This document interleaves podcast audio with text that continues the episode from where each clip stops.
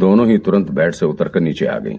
विक्रांत भी चौंक पड़ा, हे भगवान, ये कौन रंग में भंग डालने आ गया? इसी बीच कुत्ते के भौंकने की आवाज़ भी सुनाई पड़ी।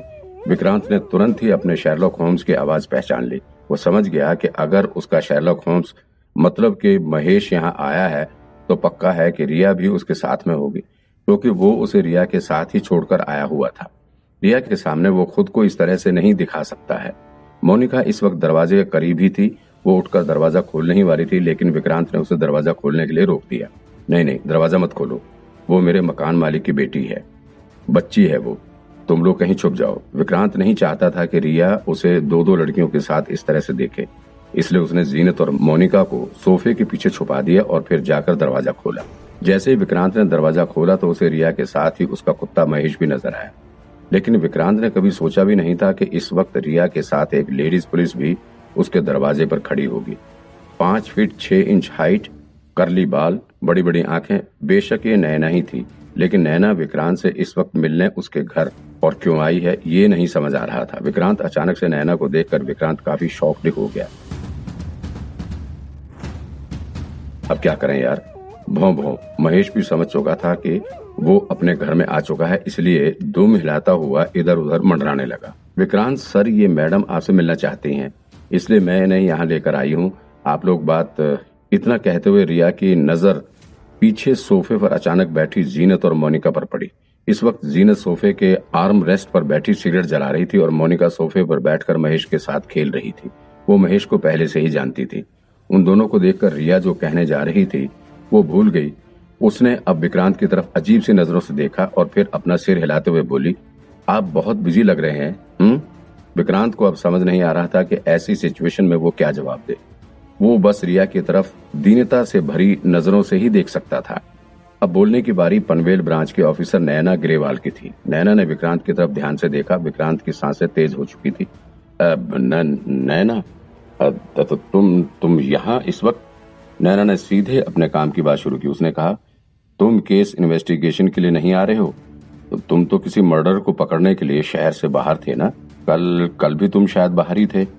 हाँ हम आज सुबह ही लौटे हैं, विक्रांत ने जवाब दिया, लेकिन ऐसा लग रहा था कि रिया विक्रांत के साथ लंबी बात करना चाहती है। इसलिए वो लॉबी से चलकर विक्रांत के कमरे के दरवाजे पर आ खड़ी हो गई। विक्रांत, मैंने पहले ही तुम्हारे ब्रांच पर एप्लीकेशन डाल दिया है कि तुम पनवेल ब्रांच आकर मीरा अग्रवाल के मर्डर केस पर काम कर रहे हो। अभी मैं तुमको यहाँ पिक करने के लिए आई हूँ।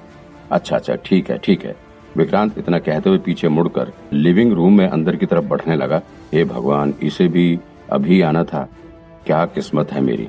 विक्रांत को थोड़ा असहज सा देखकर नैना को कुछ अजीब लग रहा था। कुछ सोचते हुए ही नैना ने अपना कदम अंदर लिविंग रूम की तरफ़ बढ़ा दिए। वहाँ का नज़ारा देखकर नैना सन्न रह गई। जीनत सोफे के आर्म रेस्ट पर बैठकर सिगरेट के धुएँ का छल्ला बना रही थी और मोनिका अभी भी अपने प्यारे कुत्ते के साथ खेल रही थी। जीनत ने नैना को देखकर हल्का सा सिर झुकाकर उसे सलाम किया और फिर से वो धुएँ के छल्ले बनाने में व्यस्त हो गई। नैना ने हल्के से खांसते हुए कहा, लगता है विक्रांत सर अभी काफ़ी बिज़ी हैं, मैं चलती हूँ। नहीं, विक्रांत ने बात बदलते हुए कहा यह सब अचानक से क्यों किया? मुझे पहले क्यों नहीं बताया? बताया था। हमने पहले ही तुम्हारे हायर अधिकारियों को इसकी जानकारी दे दी थी। नैना ने सीरियस होते हुए कहा, ब्यूरो चीफ अमृत अभिजात और तुम्हारी टीम हेड पुष्कर को भी हमने सारी इन्फॉर्मेशन दे दी थी। हम्म विक्रांत थोड़ा कंफ्यूज था, लेकिन तभी उसके पास संगीता का फ़ोन आ गया। संगीता ने भी विक्रांत से वही बात कही जो कि अभी नैना कह रही थी। इसके साथ ही संगीता ने यह भी बताया कि सीनियर अधिकारी मीरा अग्रवाल के मर्डर केस को बहुत इम्पोर्टेंस दे रहे हैं, क्योंकि वो दूसरे ब्रांच का केस है और तुम हमारे ब्रांच से इसे रिप्रेजेंट करने जा रहे हो। तो ऐसे में उस केस को सॉल्व करने पर वो तुम्हें रमेश सावरकर के मर्डर केस को सॉल्व करने पर मिलने वाले प्राइस से दोगुना प्राइस देंगे। सभी सीनियर चाहते हैं कि तुम डीएन नगर पुलिस ब्रांच की तरफ़ से इस केस को सॉल्व करने के लिए ज़रूर जाओ। प्राइस डबल होने की बात सुन विक्रांत की आँखों में चमक आ गई। अभी उस रमेश सावरकर के मर्डर केस को सॉल्व करने के एवज में तकरीबन दस हज़ार मिलने वाले थे। अब अगर वो पनवेल ब्रांच के साथ मीरा के मर्डर केस को भी खत्म कर देता है तो फिर दस का डबल यानी कि बीस वहाँ से भी मिल जाएगा। टोटल तीस हज़ार रूपए एक झटके में आ जाएँगे और मीरा का केस तो सॉल्व हो ही चुका है। अब उसमें बस चार्जशीट बननी है। पैसों की बात आते ही विक्रांत सब कुछ भूल जाता है। उसने सोचा, जीनत और मोनिका तो घर के बगल में ही रहते हैं। इनसे तो बाद में भी मुलाकात हो सकती है। अभी पैसे कमाने का मौका है। पहले इसे कमा लेते हैं। नैना मैं चल रहा हूँ। बस दो मिनट का वक्त दो। तैयार होकर आ गया। विक्रांत ने नैना से कहा। नैना मैडम, उस वक्त विक्रांत पुलिस कार में नैना के साथ बैठा हुआ था और वो थोड़ा अजीब सा फील कर रहा था। नैना मैडम, तुम लगातार साइड मिरर में क्यों देख रही हो? नैना ने विक्रांत की तरफ़ देखते हुए कहा, विक्रांत, तुम्हें पता नहीं। मुझे तो ये नहीं समझ में आ रहा है कि आखिर डीएन नगर पुलिस ब्रांच वाले इतने इरेस्पॉन्सिबल कैसे हो सकते हैं? आखिर कोई भी तुम्हारे पीछे क्यों नहीं आ रहा? क्या मतलब? विक्रांत को समझ नहीं आ रहा था कि आखिर नैना कहना क्या चाहती है।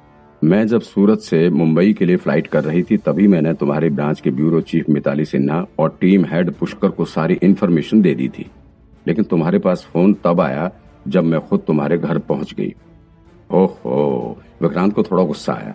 वो मन ही मन सोचने लगा कि आखिर पुष्कर मेरी सक्सेस से कैसे खुश हो सकता है, जो मुझे ये सब बताएगा।